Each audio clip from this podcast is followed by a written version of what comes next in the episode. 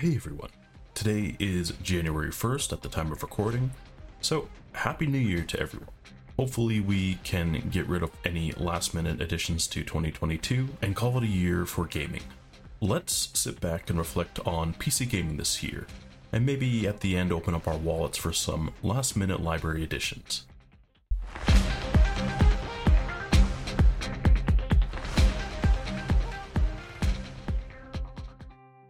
I just want to start by saying 2022 was definitely the worst year for hardware I think I've ever seen. It was the year that went from nobody being able to obtain a decent CPU or GPU, not just because there was a silicon shortage, but also because everything was being pulled away from the average consumer. Everything was being redirected towards crypto, and then suddenly, by the end of 2022, nobody wanted whatever gold encrusted turd Nvidia or AMD was planning to lay out. It's so weird to feel like the last few years of pointless energy consumption to create nothing to trick people into paying for their hard work of doing nothing. And now we're just kind of sitting in the aftermath of stupid NFTs and crypto garbage. All this left people hanging on to their old 2060s. I even think people were excited to hold on to 1660 Ti's or, I mean, worst case scenario, people have been gaming on integrated graphics on their PCs, on their home laptops, just heating their homes and delivering hopefully 60 FPS at a time. But something good finally came out of all this. 2022 felt like the biggest year for digital upscaling techs. We're talking the improvements to DLSS, FSR, and DSR, which I think is called DLDSR. I imagine being able to slap deep learning in front of anything just makes it sound so much better. If we look back, DLSS 1.0 really kind of felt like just like a blurry mess at launch. And comparing apples to apples now, I don't know how we even tolerate it now that we see DLSS 2.5 and FSR 2.1. 2022 was about establishing the playable era for me.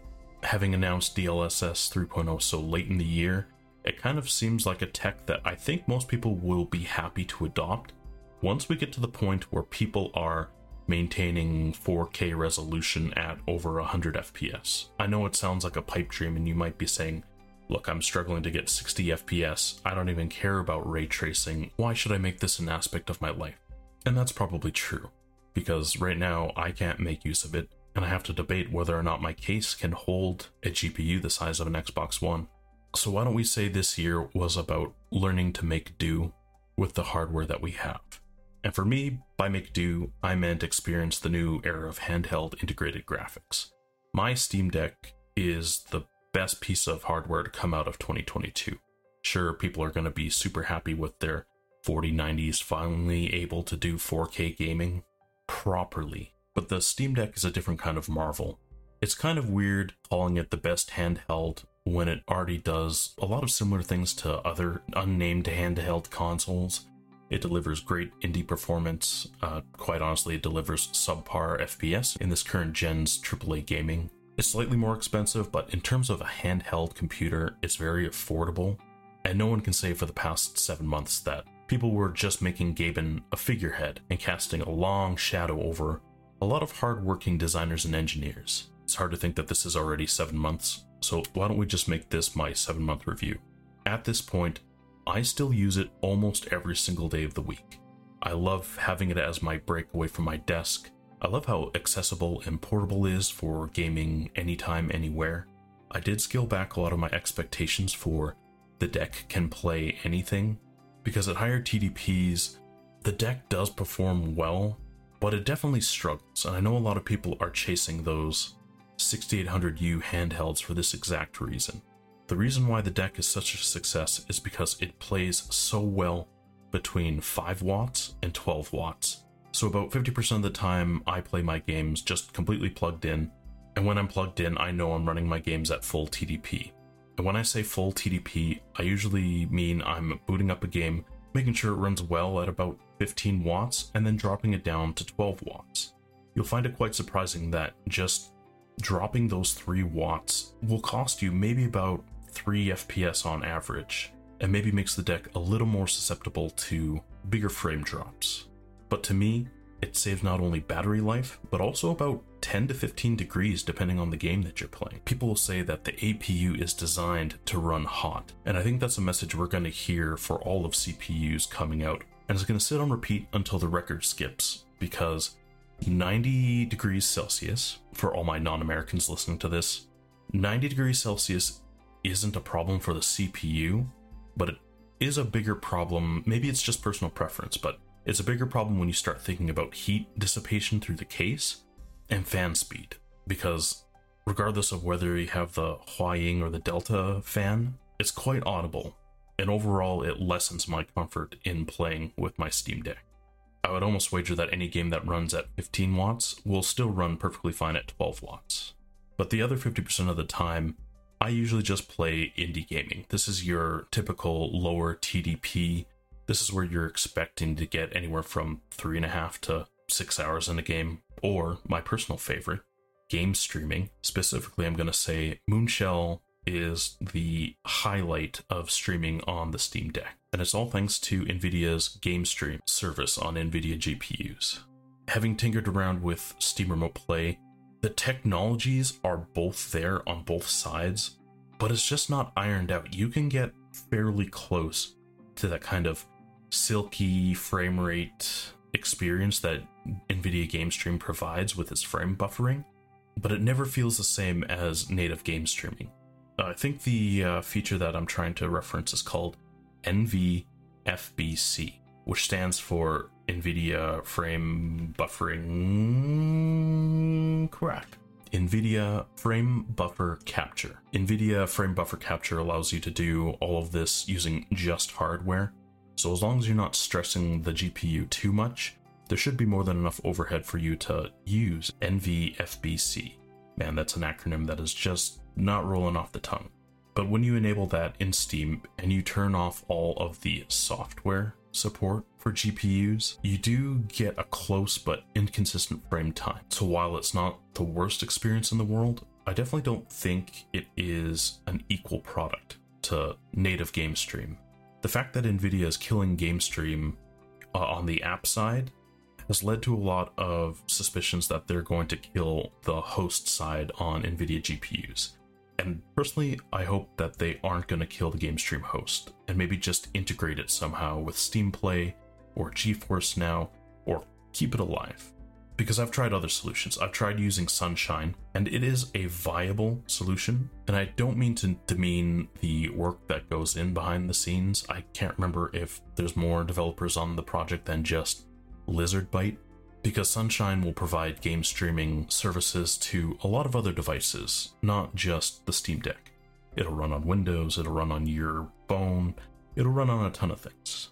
As with most projects, sometimes there's just some bugs you have to work out and honestly, when I tried to get Sunshine to work, I also forgot that Sunshine will disable the backend for NVIDIA Game Stream. So when Sunshine wasn't running, I wasn't able to use at all on my home PC. That could just be user error, but again, it doesn't deliver that native experience that I'm just so used to. And that's why I'm going to say right now, there just isn't an equal to Game Stream at the moment. And that is a true kick in the teeth move by Nvidia, who already hasn't really earned any points this year by releasing $2,000 GPUs. I'm sure I'm going to go through this later. I'm just going to shake my head every time I hear some background noise that eventually makes it in. But for those that you don't know, I took a quick break from YouTube and making podcasts because I had a kid. Having a kid is like the most wonderful experience in the world until you remember that babies don't like to sleep like regular people. It makes it just a little bit harder to sit down and do any sort of recording without hearing nursery rhymes in the background. Every single toy is somehow a weapon that needs to be slammed against a surface or a body part. But let's move on from talking about NVIDIA, because I want to talk about the deck's kind of cheers and jeers that I've endured over the last seven months. People used to scoff at the Switch running a game subpar, and by subpar I mean barely obtaining 30 FPS at a lower than native resolution but somehow we've kind of held the Steam Deck on a pedestal for adopting FSR. Maybe just when the technology was more acceptable. At launch, I could tell you that I booted up Cyberpunk on my Steam Deck, and aside from the fact that my Steam Deck was probably better at making toast than it was at playing Cyberpunk, I don't think I was getting 30 FPS consistently. Those dips were crazy. And so you, we kind of just had to sit through all of the early FSR, like FSR 1.0, to make our games work. Things have improved as game developers are actually tailoring their experience to, I'm gonna say us needy folk, but more for the people who aren't probably looking at getting a $2,000 GPU anytime soon. I would say at this point, most games will experience some dips, but a lot of games, a lot of AAA games, seem to be a little more optimized to give you a stable 40 FPS at that golden 40 Hz. I mentioned it before, but the Steam Deck still is in the right spot as a handheld despite newer 6800U devices coming out. There's only one device that I think I will mention, and it's only because it's probably only coming out in 2023, so it doesn't deserve to be in a 2022 review. But when I saw the GPD Win 4, oh, I wanted it so bad. It seemed like it was like the perfect form factor, and I know I'm going to get a lot of heat for saying this, but for price too. Because the Steam Deck is ergonomically great but it is definitely on the lower end of travel friendly. Especially on flights, I did find it was nearing the kind of limit of tolerable size, both for playing and both for just like lugging around. I found even on like two seater flights that I was tucking in my elbows so much that it was just really uncomfortable to play. And I say this because I've probably spent about the base model GPD Win 4 worth of money on my Steam Deck plus accessories. You know, we're talking chargers, power banks, other things, and it could probably be even higher if I consider some of the accessories I just kind of taken from other things. And really, the only thing that keeps the regret back when I look at the GPD Win 4 is the fact that SteamOS is kind of the monkey's paw of everything I want in a low power handheld. So let's full stop, drop the lights. Here is my message from the heart about SteamOS. SteamOS is, is quite a janky mess. I feel like I hit this analogy on the head when I called it the proverbial monkey paw that tricks you into wishing for everything you desire and then leaves you with an inconsistent experience or maybe sometimes the opposite effect just like a couple days later. And it is the true oversell of the Steam Deck when you see people who show you additions or fixes into SteamOS that will show you something working great while it's stable in that current update. But it leaves the door open for so many things to break on forced updates. People were adamant that you needed to install power tools, for example. That way you could turn off SMT, you could limit the number of cores you wanted to use while emulating. Everything was supposed to be perfect.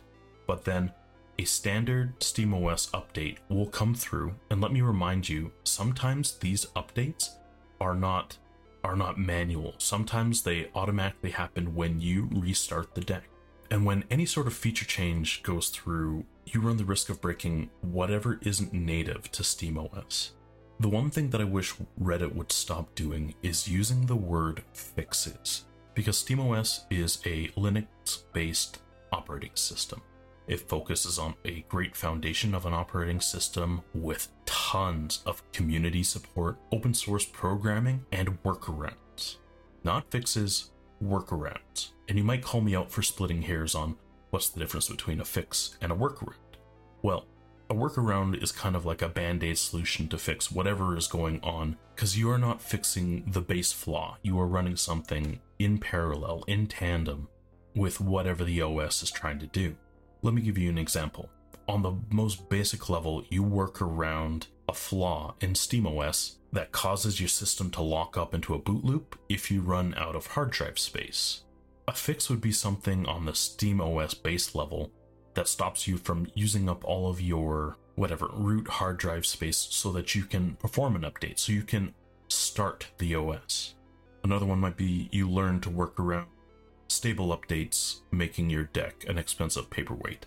I basically just have one USB stick that I have permanently dedicated as a SteamOS recovery drive, and that makes it hard to boast that SteamOS is a well rounded operating system. Sometimes you might even know, not know about a problem. you should be aware that when you put your deck to sleep, sometimes it doesn't actually shut off. I've had the fan running on my Steam Deck and just draining my battery life. I mean, another example of a workaround is anything that you do in desktop mode to make something work in game mode. And we're talking about many quality of life features. A lot of these features seem to be pushed on the open source side to the community. SteamOS has some interest in it, but realistically, if it's compatible, it doesn't need to be in the scope of SteamOS. And that is both a bane and a boon. So I hope you get the idea. There's workarounds to workarounds because running Windows just isn't a well polished experience. I don't think the drivers are ever going to be there, and realistically, there's no incentive to do so.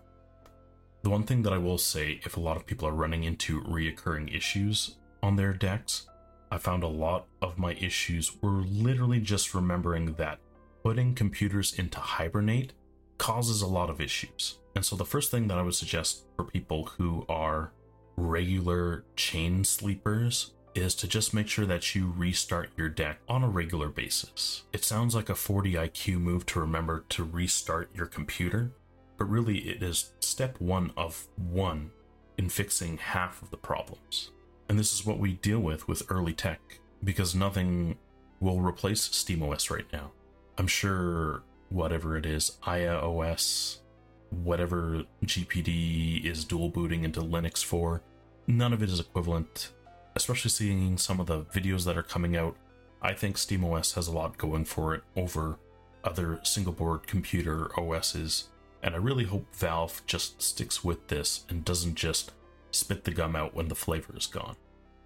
Well, okay, so that was a lot of talk about the Steam Deck. Let's go into games, because this episode is about celebrating the games of 2022. So, I will pick a handful of games per genre, uh, pepper in a couple Steam Deck recommendations to boot, and then we'll close it off with my personal recommendation of Dumpster Fires to Avoid from last year. There are some games that I missed, there are definitely games that I didn't play, and there are also a lot of games that fell into wait for a sale that were pretty good humble bundle fodder. That was the fourth take, and I'm not doing it again. There are uh, there are other titles that I won't consider uh, remasters, like The Witcher 3 Next Gen update. I mean, sure, they did an upgrade on the graphics, but I mean, is that really a new game? Add on to the fact that it's kind of weird they did an overhaul on the graphics by kind of integrating other people's mods, but at the same time, I don't know what it did. They had some like super color saturated cartoony look added to the the first area that you go into. I say the first area because I think I've been stuck in the first section of the game just because I'm the type of person who sees an objective and then sees a cave marker or a castle like 90 degrees the other way and I just have to do it. I just have to explore it. I think I have like level 16 weapons and my character is only level 9. I have 20 hours of gameplay into that game and I think this is the fourth time I've reinstalled it. So let's just say sometimes improved graphics doesn't work for everyone. I'm also going to say ports are going to get passed up on this list, despite, oh, I don't know, Persona 5 Royal probably could be my game of the year again. That game of the year button has been stuck down for the past seven years, and somehow I always find myself coming back to play, even if I just want to go through it on easy. But here's the games list, I hope I got you covered. Let's start with first person shooters. First one on the list is probably Tiny Tina's Wonderland. It was a joy to play. Uh, it is a shame that it doesn't work on the deck. The only thing I would say is probably just get the base game and skip all that paid downloadable content, aka four portals put in one town. You can definitely tell that the effort is slipping at Gearbox. Speaking of effort slipping, another game on this list that you'll see show up in another section is Warhammer 40k Darktide. It is a game that I can recommend, but only if you don't care about stories or proper progression or crafting or satisfying lore or a cosmetic shop that doesn't look like you're buying rastered MS art paintings. Darktide is unique enough. The gameplay is actually really good, and it jazzes with my kind of newfound love for the 40k lore that I kind of overlook its premature release problems. It definitely just kind of premature released onto all of his disappointed fans paying up front. I still recommend it, and I won't refund it because I got it as a gift. Thanks, Brandon. Let's talk about top down games. If you're a fan of twin stick shooters, Weird West is definitely a game I would keep on your radar. It held my interest as long as many other games, a lot of other indie titles this year. The the interface and systems are a little bit janky. The camera work kind of sucks sometimes, but as someone who has always loved games like uh, Dead Nation and countless others, it's hard for me not to recommend Weird West. Getting away from twin stick shooters and maybe just making it a little more casual, PlateUp makes the list for being an overcooked clone, but integrating aspects of the game that allow you to think outside the box and replace people with technology. Oof, I think that was a timeline most people weren't hoping we would go down, but in Overcooked, you would very much struggle in single player. In PlateUp, though, single player is a little bit rough until you learn how to properly set up machines and how to reroll blueprints properly. This game was published by whatever the Yogscast Gaming Shindig, but it's really fun. I really enjoyed this one and I hope people don't sleep on it. This is probably one of my better deck recommendations. Let's talk about JRPGs. I'm only going to touch on a few because not many people fall in love with JRPG categories. And I'm going to split them up into two very specific sections. One is kind of like older school JRPGs. So the first game is Iden Chronicle. I hope I pronounced that right. It was short, but it was fun, and it also sounds like it was the prelude to Eiyuden Chronicles 100 Heroes that's supposed to come out next year. So hopefully they deliver on and improve on the original game. Chained Echoes is probably another game that I would recommend. It wasn't perfect, but it was kind of a refreshing take on like classic SNES RPGs. The battle system was a little bit quirky and you do have to get used to it, but it kind of makes you prioritize specific actions instead of just force healing yourself and face rolling through everything because doing things at the wrong time will force your team to take extra damage. The last JRPG on this list makes it on this list because it's just probably one of the best games I've played in a while. And since I'm never going to make Souls like its own category, congratulations, JRPG winner Elden Ring. Good game. Everyone else, you had your chance. Nice try. Elden Ring is my Steam Deck and PC game winner for all of 2022, and I am amazed how well Elden Ring runs on the Steam Deck. Roguelites is a uh, is a short list. There's only one game, and the game originally I was avoiding like the plague because it looked like half a step above the first game. Uh, I'm talking about Rogue Legacy 2. With a recent update, they kind of did a rebalancing and released a bunch of spells, and a lot of the reviews shifted to overwhelming. I think it's overwhelmingly positive. Anyways, it was positive enough that I took the bait and I played through and I completed my first playthrough without switching to a different game. It is definitely a game I'll go back to, and since it runs so well on the Steam Deck, chances are it's going to stay installed on my Steam Deck for a very long time. Uh, adventure games. So I think I have three games on this list. Two are kind of just like I think anyone would recommend. The first one is Tunic. It is basically a fox being Link, and the game is kind of Zelda sans Zelda of everything. The artwork style is nice, and it was a pretty good experience, although I would say just kind of maybe above average in a negative way. My top recommendation, and also a game that's leaving Xbox Game Pass on the 15th of January, is Nobody Saves the World. What I thought was going to be a quick install, two hour play, and uninstall because I was just playing Game Roulette on Game Pass ended up being one of my favorites of 2022. The action, the dungeons, the kind of like droll zombie humor. He's, he's not even a zombie. But, anyways, Nobody Saves the World definitely comes on top of my list. Uh, and, and, a game that didn't actually make my list was uh, Cult of the Lamb. I feel like you can't neglect uh, the dungeoning and progress side, despite the fact that, okay, you probably have some uh, quirky social interaction with your cult that you're creating, like, okay, that's fine. But it's also for probably for the people who want to just talk to their residents in Animal Crossing. I think there's two different ways to play that game, and the way that I play it, I didn't like it.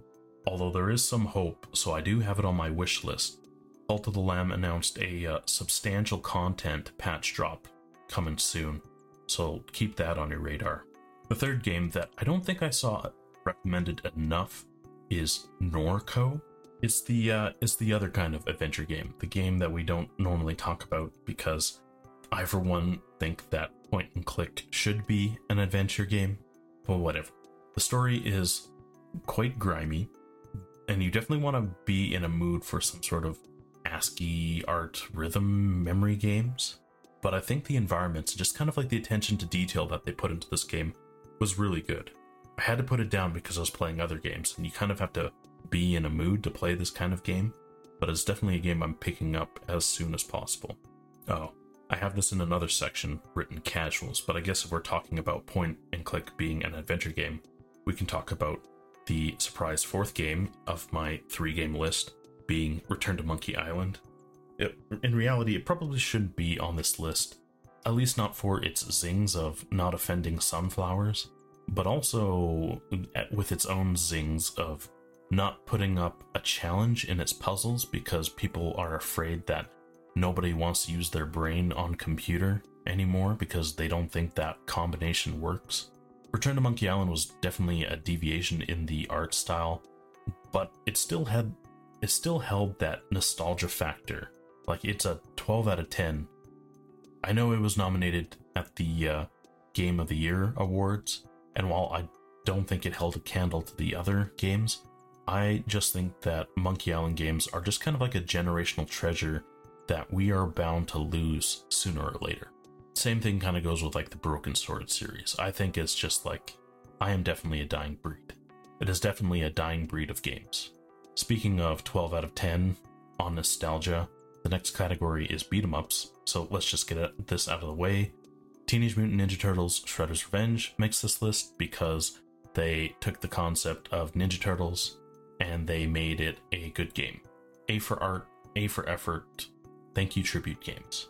The rest of the section I think I just kind of called Indie Land. Um, I think I was just too tired to think of a genre. And kind of indie games will always round out any kind of good list of games, even though they might not fit into a pure genre. I think that's kind of like the point of them. Sometimes you could be so focused into a niche that you never knew you wanted to be part of a niche, but it's the concept, the ingenuity, the creativity that really goes well with good writing and a focus on core gameplay. So let's get this out of the way. First game on this list is Vampire Survivors. Yeah, great. Okay, Echo Chamber off. This game should be in everyone's library, but it should never be number one on anyone's game of the year. It's simple but evolving gameplay that you can play as addictively as you need to, uh, and it basically runs on your Samsung washing machine. So, like, just buy it. I always hum and haw because I have to think is 1.0 technically the point that you have release?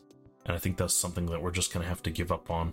More so the fact that just how, just like how you have Souls like, I know this game has already spawned a whole bunch of Survivor like games.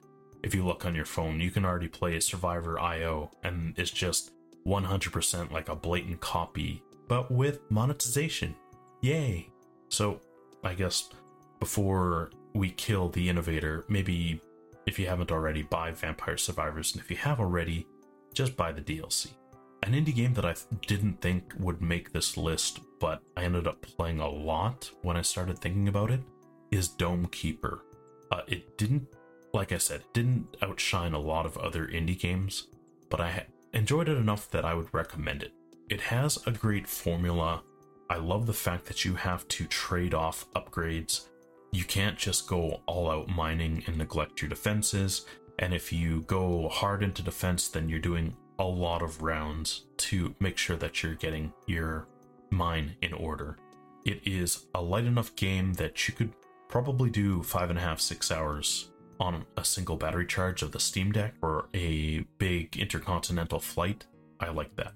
It is one of my favorite Steam Deck games to play, It hasn't been un- uninstalled, and I keep checking back because they keep updating the game. Another game on this list is Signalis. This is weird. It's like I fell in love with Signalis when I saw the intro trailer. It was pixel art meets uh, classic Resident Evil, you know, tank controls. Big surprise that anyone would like this game. The thing is, Playism delivered such a phenomenal experience with this game that I just simply love it. A game that a game that's going to get my recommendation but also comes with my pre-warning that it's not for everyone is probably Pentiment. Pentiment is going to get a shout out because it's so weird. It's like playing the Telltale games where your choices matter and Bill is going to remember that. And then they turned it into a text adventure game with 16th century art. I had to put this game down after about six hours as it was getting super text heavy. And that really wasn't what I wanted to do over my Christmas break. Realistically, it's probably just my brain that's the problem. Maybe I can hire the Disco Elysium narrator to carry me through the game later on. So let's talk about honorable mentions. These are the games that, now that I've had to stop and make a list, the games that I kind of regret not picking up, or I feel like if I hold off long enough, they will become humble bundle fodder, or who knows, maybe end up on Xbox Game Pass. The top of this list is Stray, and I know what you're saying. How could a game that has like the best art direction and has wowed people across the world into playing as a cat. How could you not like this cat game? And all I can say is I didn't get into it. I played it, I refunded it. Maybe there's an aspect of liking cats to it. It just didn't feel. The entire experience just kind of felt subpar to me, and that's kind of sad. Another game on this list is OlliOlli World. As someone who is a fan of the old OlliOlli games, this is likely going to be a, a Humble Bundle game or Xbox Game Pass game. And if not, I'm gonna hold off until maybe like the next summer sale to pick it up. The game looks great, and I don't think there's a rush on this one. Rollerdrome is another game that I'm keeping on my radar. I've seen enough previews to understand the game. It looks fun, it looks innovative, but I get the feeling that it's just not incredibly deep. And that's why I'm holding off on this one. The last game on my honorable mentions is probably going to be Immortality. This is on my list because I wish this genre would grow and replace crappy Netflix miniseries. Like, I'm sure there is some sort of trade off between companies going bankrupt, movies or series only existing by the fact that they need someone to pay them to do a full movie, to do a full series, only to have it marginalized by streaming sales. So, for those of you who don't know Immortality, uh, it is by the same creators as Her Story. And what you do is you scrub through video clips to discover the narrative. From what I've read, they've kind of doubled down on the narrative and kind of like the voyeur of digging through all these clips.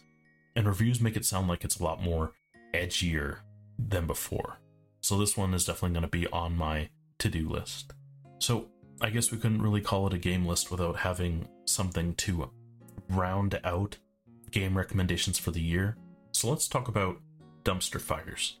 That's right, these are the games that I'm telling you to avoid, mostly because it is a personal preference. There are some of these games that I either played and refunded because I thought, yikes, this is AAA garbage. But tell me what you think of the titles on this list. First one is Gotham Knights. I got to play this for a bit, and I was on the verge of buying it on a Steam sale. And then, of course, I ended up watching uh, Skill Up on YouTube talking about how the game never improves and it's super stale, and you have to repeat leveling up for each character. And I thought, yikes, this was my best and easiest miss of 2022. Here's one that I think might be unpopular because there's a lot of like review sites that were raving about this. Uh, Marvel's Midnight Suns. Uh, I refunded this within the two hour time that I could, and it's mostly because Firaxis or Firaxis or whatever doesn't know how to make a game outside of the combat. And it's depressing. Like like Firaxis went straight to chat GPT and AI to story on this one because there is no way someone was paid to make up this garbage. There are only so many people who can make a superhero game. Scratch that. There are only so many people in this world who can make being a superhero and a superhero hideout the most awkward experience anyone could go through. And like to top it all off, like the card system was cool, but it's the combat that didn't hold it together for me in the end. The the skill card system isn't purely to blame. Like there is a lot of balance and thought to it and does give it kind of like an RNG aspect to it. I did like the extra effort in like the cool cutscenes. It was just the fact that I didn't see such repetitive combat adding much to my enjoyment of the game. It was also super slow. Like I don't know how anybody enjoyed this game. Like it was just it was such a disappointment. Also, I think for 2023, I'm going to come up with a rule that if the costume shop has more polish than the actual game, it's going to get a hard pass. And since we're talking about games that release costume shops in a better condition than the actual story, my my dual recommendation slash avoid this dumpster fire is probably going to be Warhammer Darktide. And I say this coming from the fact that I loved Vermintide 2, which is why I can say it doesn't take much to keep me interested in Darktide. But seriously, how can you take a game that somehow took amazing, like Warhammer 40k level designers, class creators, get some writers to write some playful banter to contribute to like 90% of the enjoyment of the game, and then just like randomly slap things throughout the level with no like no rhyme or reason it goes beyond like hiding tomes in like burned down villages to the fact that you just have to check every corridor sometimes. And if it weren't for the fact that those little markers popped up, you would imagine that there's just some script doing it. But a lot of it is just like pre placed, whatever, randomly pre placed flags. It feels like the game is just so lazily taped together. Like, like that story is just shoveled to you in painful cutscenes at the end of every time you level, and it's so pants on head stupid. Even if you were able to ignore all of that, maybe you're not in for story time. Like, the game is a super buggy mess. There are GPU crashes across the board. It doesn't matter whether you have a low end device or a high end device, it doesn't matter whether you keep your FPS low or high or settings low or high, it's just going to crash. Because I think if it doesn't improve, this is going to be the last time it shows up on anybody's radar. The last two games on my dumpster fires to avoid this year were made by the same company, and I just want to say maybe losing touch with your consumer base is how you make money because I don't see any other reason for doing this. We're, we're going to start out with the obvious one. The first dumpster fire to avoid is Overwatch 2, because apparently for Blizzard, making a game is too much effort so it's easier to just take an existing game that people enjoy and just remonetize it and screw everyone over who had things before. They didn't even just they tried to rebalance the heroes and they just ended up screwing up as much as they fixed. Like it's just Overwatch 2 is never going to be installed on my PC ever again. Another game made by Blizzard that is never going to be installed on my PC again is Diablo Immortal.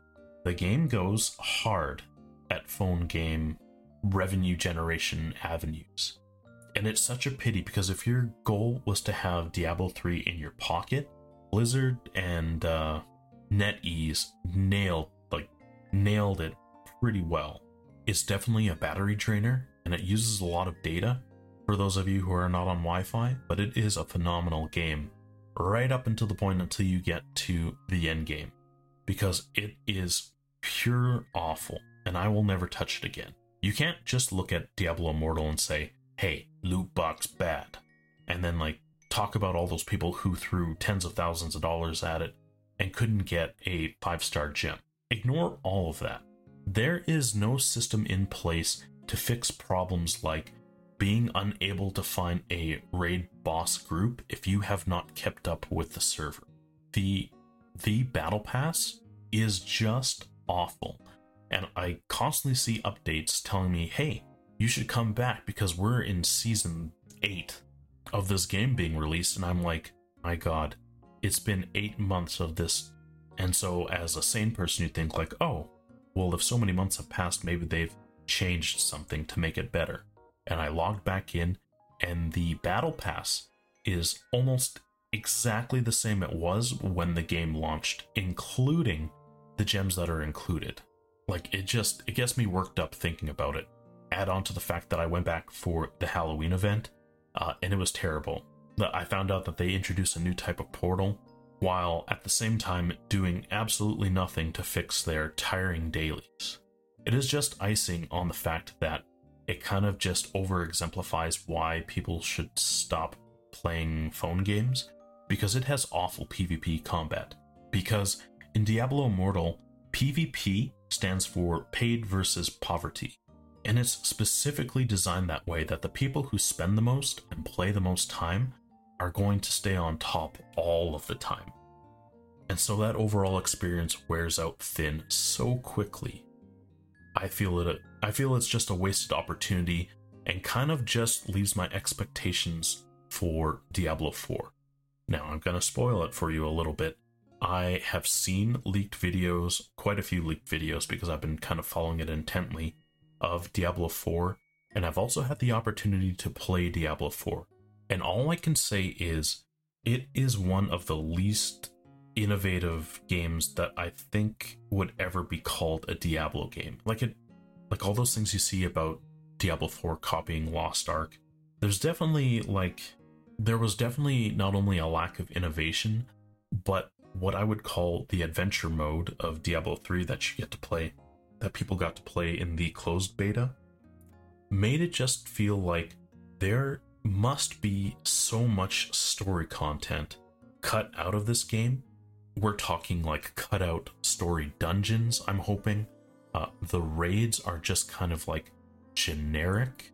Each class is quite cool and I like the fact that they're introducing PvP as kind of like a commitment to balancing around PvP. I just don't see myself spending $90 to play it, unless it's just like over the top. And you're talking about someone who spent his entire like adolescent life playing Diablo and Diablo 2 like non-stop. Like it was my go-to game. I would go back and just play mods on Diablo 2 rather than playing new games. I'm gonna stop because this is just gonna become a rant of how much I dislike the direction that Blizzard is going. I really hope Microsoft does something. They don't have to abandon their monetization. I just think they need to clean house. Like I don't know what else to say besides the fact that they should clean house. Can you clean house? Should we be so pessimistic about games to come in 2023? Speaking of games coming out in 2023, there are a lot of games, and I'm kind of happy a lot of games kind of pushed away from February of 2023 because there is a lot of competition. I'm super excited to see more into Final Fantasy 16, only because I seem to buy every single Final Fantasy game because I don't even know why. They're not the best games, but they still keep me coming back. I'm sure on everyone's radar for 2023 is Persona 3 Portable and Persona 4 Golden, coming out on Xbox Game Pass and on Steam. Third time rebinds the charm, I think. But that's it. Thanks for tuning in. Sorry for the gap in recorded episodes, and let's get back onto releasing a monthly podcast. My name is Dan. This was Game in Hand for 2022. Thanks for listening in.